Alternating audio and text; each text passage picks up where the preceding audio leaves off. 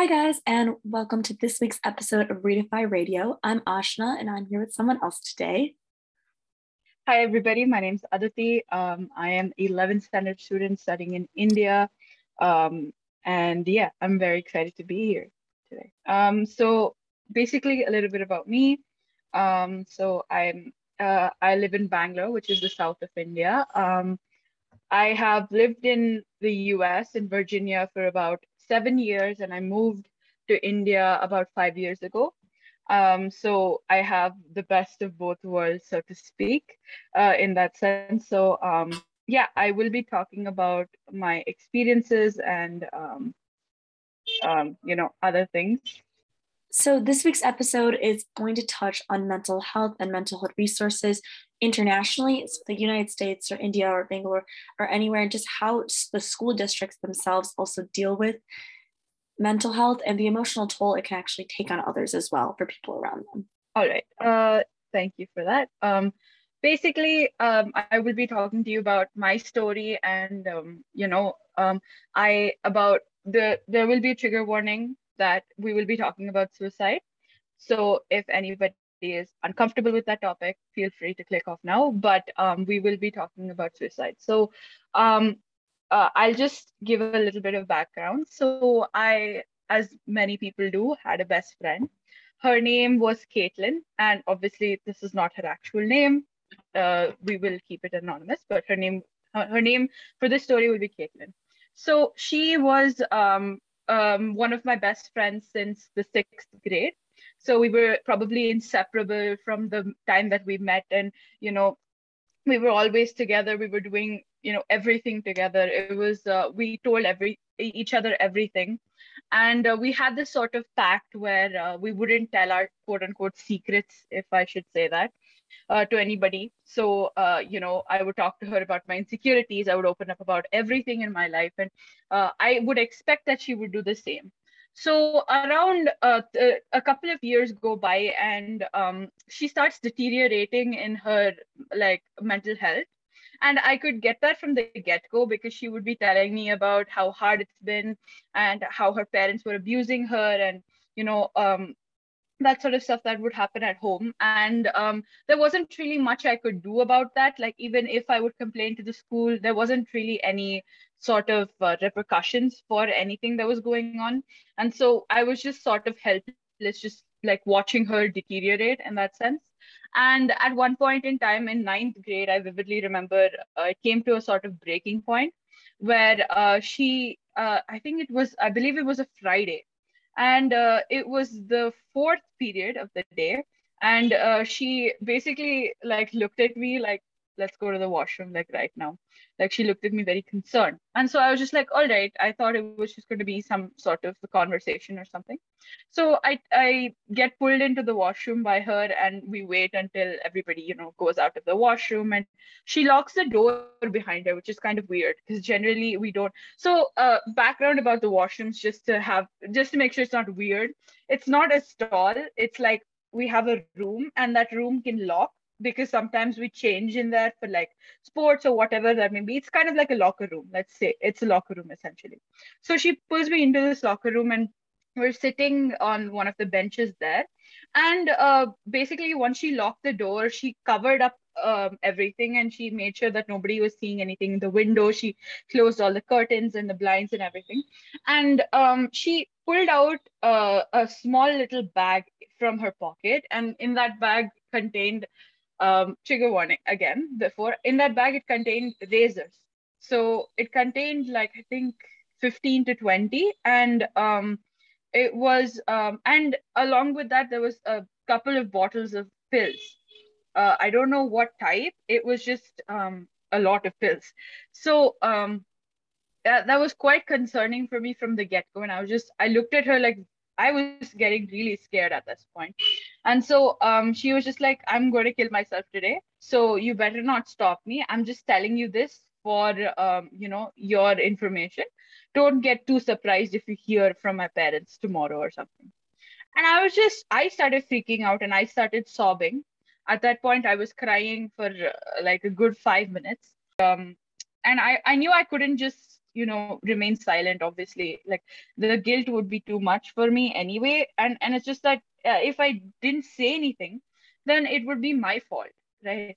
So um i i was like okay so i i have to be very very uh uh, like discreet about this because obviously if she finds out that i'm going to tell the counselor she's going to do it quicker. Like she's not going to wait. She's going to her plan was to do it the next the following day because her parents would be leaving her at home alone for several hours at a time so that she could do it and get it over with and her parents would come and find her so to speak.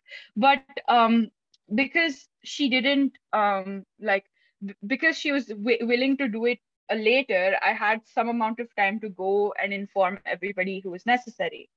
So obviously this was a very big decision on my part because I was very conflicted in the sense that I would be breaking her trust, but at that time, nothing really mattered other than, um, you know, her safety at that point. So I went to the counselor of our school and um, basically I told her almost everything that I saw. And um, unfortunately, this counselor didn't handle things that the way I wanted it to be handled. She uh, didn't make me anonymous. She didn't uh, tell the tip that was there. She she out, outrightly just said that I was the one who told her, and they searched her bags and uh, you know they made it so that like how do I say this like.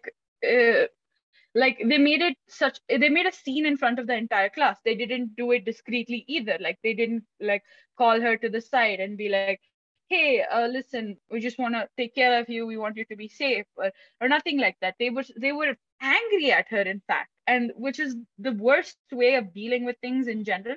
Sure i was angry at her but that doesn't mean that i'm going to be angry at her outwardly at somebody who's in need right now. Do, do you know what i mean? And so she just like um how do i say this? Like she pulled her in front of the entire class and you know they searched her bag and they searched everything and then they didn't find anything because she can hide her stuff very well. So she so she hid her stuff there and and then the counselor you know accused me of being a liar and you know me of fabricating all of this for attention apparently. I like attention. And uh, like it was quite scary because i was just like what are you going to do now? She's going to go home and she's going to do it. Like and it's going to be on your hands. And so then I was like, okay, I can't rely on the school. So then I, uh, fortunately enough, I had her mom's number. So I called her mother and said and told her the situation, and um, uh, the parents, uh, her parents dealt with it accordingly. I, I at least that that's how much I would like to think. And so uh, for I think two weeks she didn't she didn't come to school, and at that time I had no idea whether or not she was dead or alive. Like uh, legitimately and honestly speaking, I tried calling her. I tried calling her mom. I tried calling her dad. Nobody was picking up the phone. So at, at that point, what am I supposed to think that that she's dead? Like uh, I was grieving at this point. Yeah, I think definitely. First of all, I'm very very sorry. That's a very difficult thing to deal with. I think especially when it comes to friendships, like in general, I think mental health is not still taught to what to do when it's your friend who needs help. I think giving that support yeah. to the person who is also trying to support someone else is very, very crucial. And it's very sad that your counselor, you know, like, like it's not the person's fault who's also dealing with it. You know what I mean? Like, yeah, the reason it's incredibly good that you also went and told the counselor there should be that open direct line of communication. But yeah. I I don't know how the other mental health resources are at your school. Are there any by any chance? Or unfortunately, so basically, um, uh, we will we have several counselors. Um, so our school in India, at least, it's from first grade to all the way to 12. So there's no separation of the grades. So it's not like a high school where there's from 9th to 12. It's like from first to 12. So we have counselors for each grade level. So for primary, there's a counselor. For secondary, there's a counselor. For senior secondary, which is high school, there is a counselor. Unfortunately, the counselor for senior secondary hates children for some reason or doesn't like her job because um, she just doesn't she just doesn't do it properly. Our secondary uh, counselor from sixth to eighth grade six to eight was really great. And unfortunately or not we she is her jurisdiction ends after we graduate eighth grade. So we can't go to her. Even if like if we want to talk to her personally sure we can. But she can't really do anything. She has to divert it back to the same counselor who i went to first. And she just doesn't do her job properly unfortunately. And like um uh, like the thing is um like mental health and you know going to a therapist and everything like that is very much so taboo in india and uh, i'm not just and and honestly speaking um I don't think like the credentials as well is not that great for Indian uh, psychologists. That's also another thing where they they don't even look at you. They just they just was like, "What's your problem? Oh, you're depressed. I'll get you antidepressant." Like they don't give you actual therapy. They just give you medication they, they don't actually listen to what you're saying. Like it's not uh you know a back and forth sort of thing where okay we're talking about your problems today. What how are you feeling? Or, or there's nothing like that. You're just sitting in a room and they're going to ask you are you sad? Okay let's let's give you some pills to make you happy or something like that which isn't which isn't how it goes. So i i, I just feel like the entire system in india must be changed. Um like uh, and i'm not saying that you know the whole system is broken and everything is like unfixable. I'm just saying that was my experience right? Like sure there might be different things different uh, different um uh, how do you say different uh, experiences for different people. But uh, that's not going to be there for everybody right? Like obviously there are there'll be sometimes where um you know also another thing is like the mental health of the people around you who is suffering from mental health issues will also deteriorate in the sense of like for example if your friend is suffering from depression and you know seeks for you to support her that doesn't mean that oh i can do this right? You yourself as a child. Like they are seeking therapy from your friends. You're like you're reaching out to your friends for therapy which again might be a good thing. It might work for you but that might not work for the other person who is you know re- uh, reciprocating that sort of uh, you know like they're listening to your stories and that takes a toll in itself like. It's difficult thing especially when like you were saying the system isn't like not all of it is completely flawed but in the sense like the stigma is still there.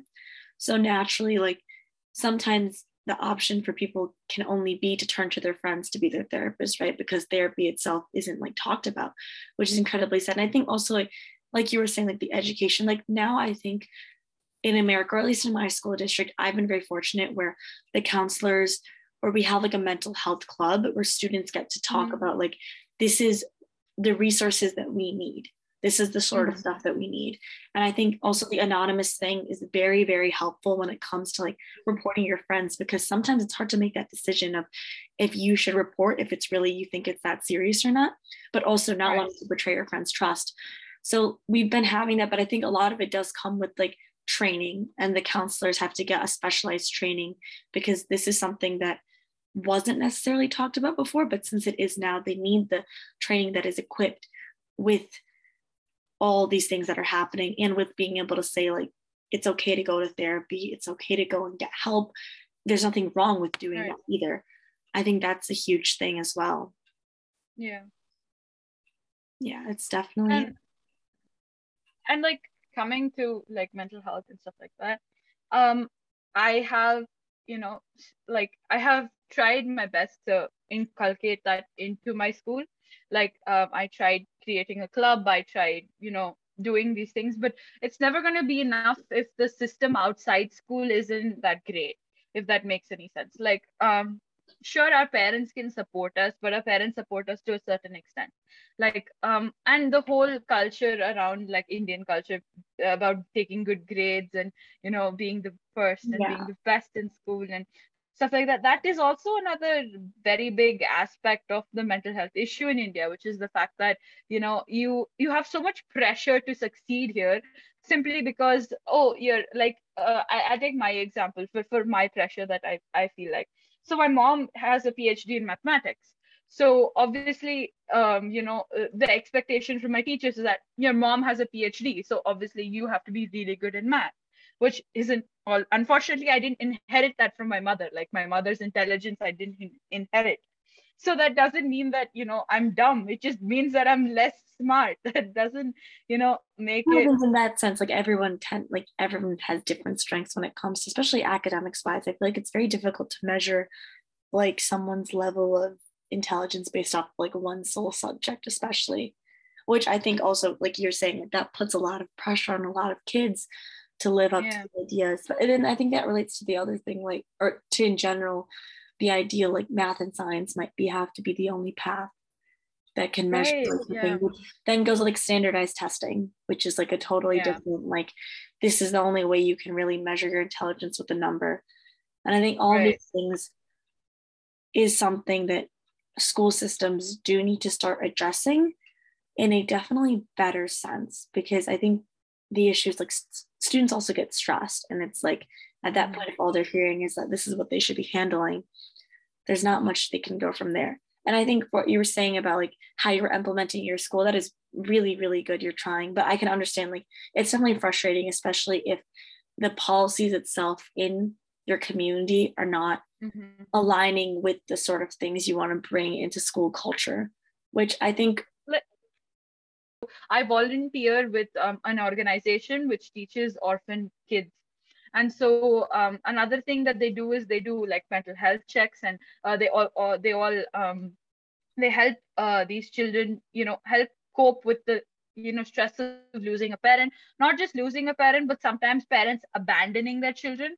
So um, it, it, happens so that like sometimes uh, a family can't accommodate another child. Like they're in deep poverty and they can't have another mouth to feed. So they abandon them at these orphanages sometimes when they are at an age where they can still understand what's going on. So the fact that, you know, that's a very big toll on your uh, mental health in that sense. Like imagine your parents just leaving you uh like you and you might not even know the reason but they just left you there like imagine how sad that would be right? yeah so in a sense i can understand like like therapy does cost money and i think because of the fact it's so stigmatized, sometimes those resources are only available to a small portion of people, especially when like public school districts don't offer that specific sort of help, which I think something I know like Redefy can do, we can put out a list of like free licensed therapists. There's definitely some organizations that do that. So if you are listening and you're interested in that, like we'll put that out on our website as well, like compilation of like a list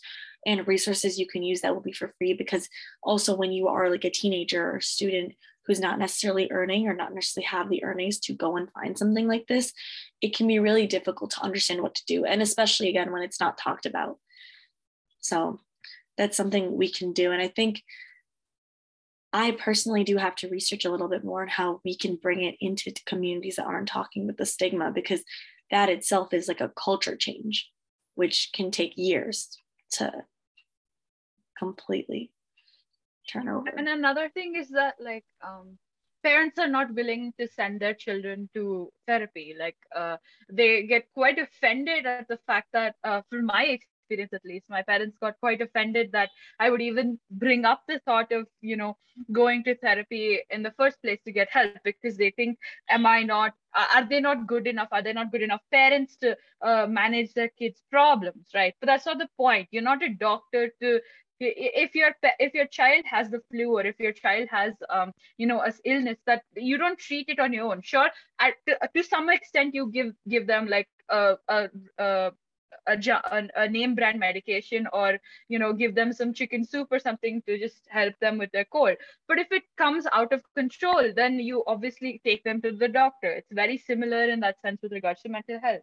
To some extent you can manage your kids mental health problems. You can you know talk to them. You can help them. But after a certain point if it comes out of control then obviously you need to take them to a therapist or a, a mental health professional because um, that's what's most important is the health and safety of your child. There's nothing else that's more important in this world.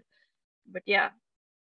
Yeah no i completely agree. And that itself like it's a very difficult thing to deal with when we're when we're also still trying to figure out how to combat that whole thing itself. So um, thank you so much for joining us for uh, this week's episode. And uh, we hope to see you on the next one guys yes, make sure to join and to follow Redefy on Instagram. And if you guys want to join Redefy, which is the social justice organization, make sure to check out our website. There's a bunch of applications, especially for podcast hosts. So if you're interested in that. So thank you guys so much.